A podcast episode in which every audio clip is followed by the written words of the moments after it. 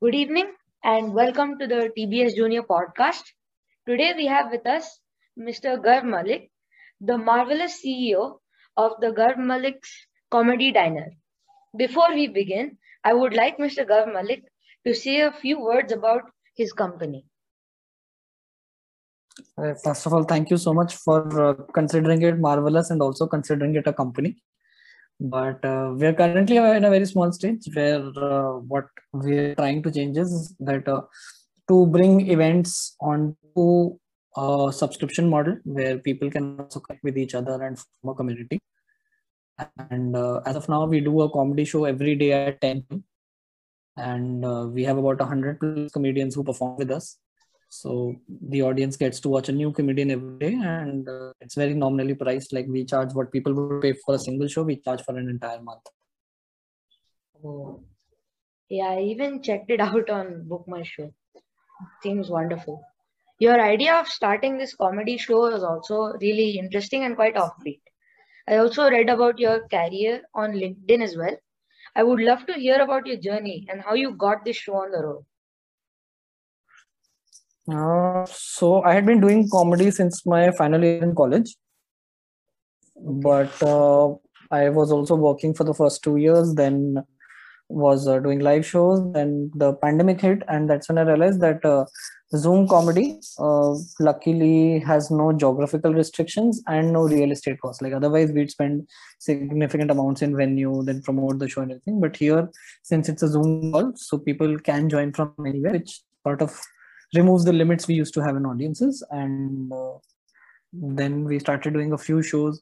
And that's when i thought hey how about at the end when i started seeing repeat faces i thought ki, why not make it easier for those people? And uh, started a subscription way. So that ways uh, people don't have to decide every day what comedy show to watch or where to find a comedy show. They can just subscribe and log in.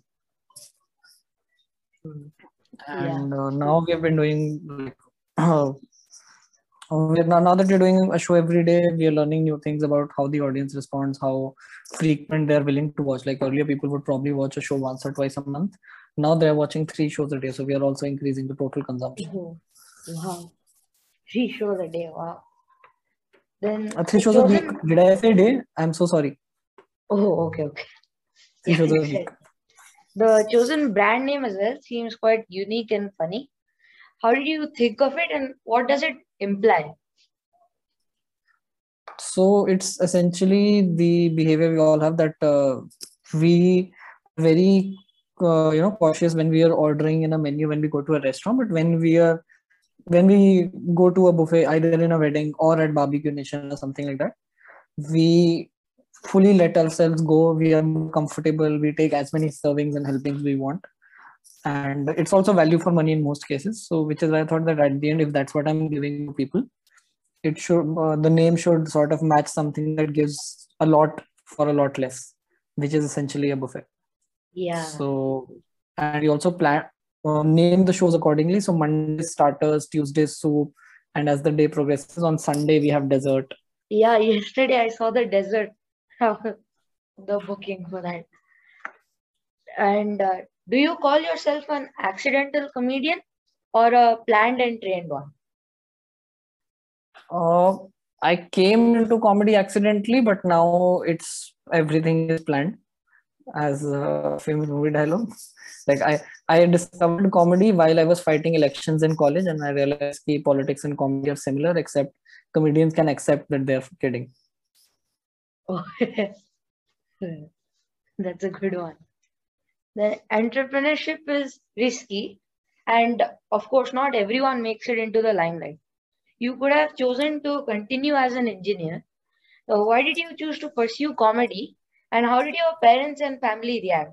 Do they like your comedy and do they watch it? So they've seen my show a couple of times. Uh, they've not said whether they like it or not. But uh, what i do know is that uh, they are okay with comedy for a lot of reasons. One of them being uh, I have a neighbor who's a much more accomplished and famous comedian. So they are expecting, and uh, his name is Amit Tandon. He's also on Netflix. So they are sort of counting on the fact that huh, if he like if our neighbor's child has gone to Netflix, at least he will get some views on YouTube. That's a, that's a good approach.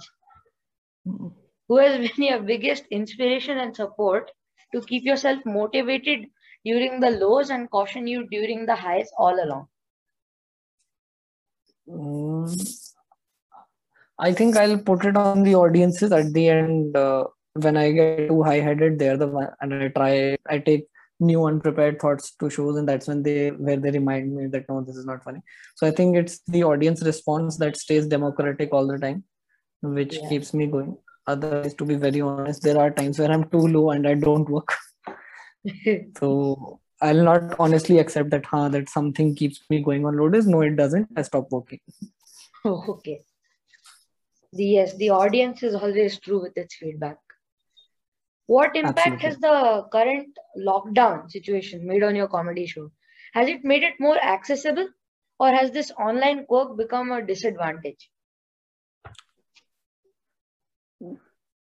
So initially, obviously, it was a disadvantage because we as performers obviously wanted a live audience. We wanted to do live shows, and everything being shut down, the industry is, let's say, eighty percent of the industry is dead because uh, more revenue. And at the end, it was a more of a live experience. Very few people are resorting to Zoom, but uh, I'd say that at least something is better than nothing. And I'm hoping to make this something a lot larger than it was before the pandemic, so that people who live in cities where live comedy doesn't happen or uh, people who are living abroad where Indian comedians might not perform because there are very few Indians in that region.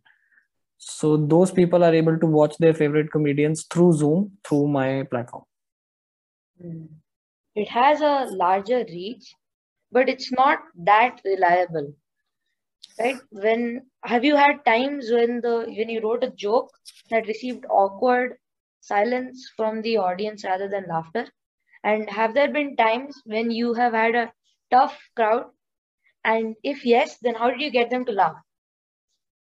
Right. So uh, in terms of audience not laughing and getting an awkward silence, I think that's regular and an essential part of every comedian's life because every time we write something new we don't know it's funny or not and the only way to find out is try it in front of an audience the best we can do is sort of optimize and try it in front of a small audience and then go to a larger one so that we embarrass ourselves in terms of less people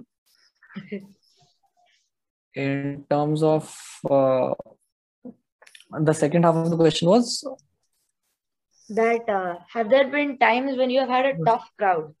And if yes, then how did you get them to laugh?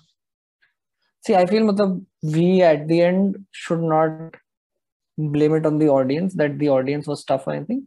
Yeah, true. There have been shows where I was a mismatch. Like, uh, for example, I recently did the birthday of a 45 year old lady,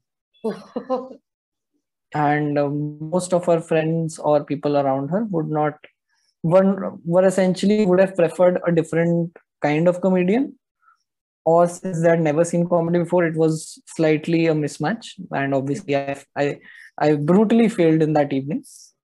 Oh, that is very unfortunate. Then, have there been time? This is regarding the recent uh, Zoom change. Have there been times when some of your audience unmutes and then your show is interrupted with background sound? If yes, did you take advantage of it and make a joke on it too? Oh yes, we this happens all the time, and we make jokes all the time on it. We have uh, heard like the worst we have heard is a flush sound in the middle of a show, Wow. and uh, it was a mixed feeling because you should you feel sad that okay the mood of the show is suddenly ruined, Yeah. but then you feel happy also that maybe the show was that good that this person did not want to miss it and took the phone in the washroom as well. yeah. But in hindsight, I was happy that camera was off because that would have been a bigger problem. That would have been a huge problem. When did you find out that uh, this comedy was your passion? And when did you finally pursue it? So I feel the word uh, passion is uh, sort of misused and overrated. There's there are things that you'd like to do, and uh, one of them for me is definitely comedy. And there was no uh, what do you say aha moment where I thought, okay, so I tried doing comedy in college. I enjoyed it. I was working the like doing things related to engineering, and I was happy doing that as well. After two years, I sort of felt an inclination that maybe I want to give more time to comedy, at least for the next few years. And that's when I jumped. 10 years later, I could probably be doing something else. I could probably be doing comedy. Hopefully, at least I'm going on stage at least once a week. But uh, there's nothing called passion or deciding to pursue. It's just, huh, for now, I want to do this and see where this goes. It was more of a hobby, and then it you decided to make it a job. Yep.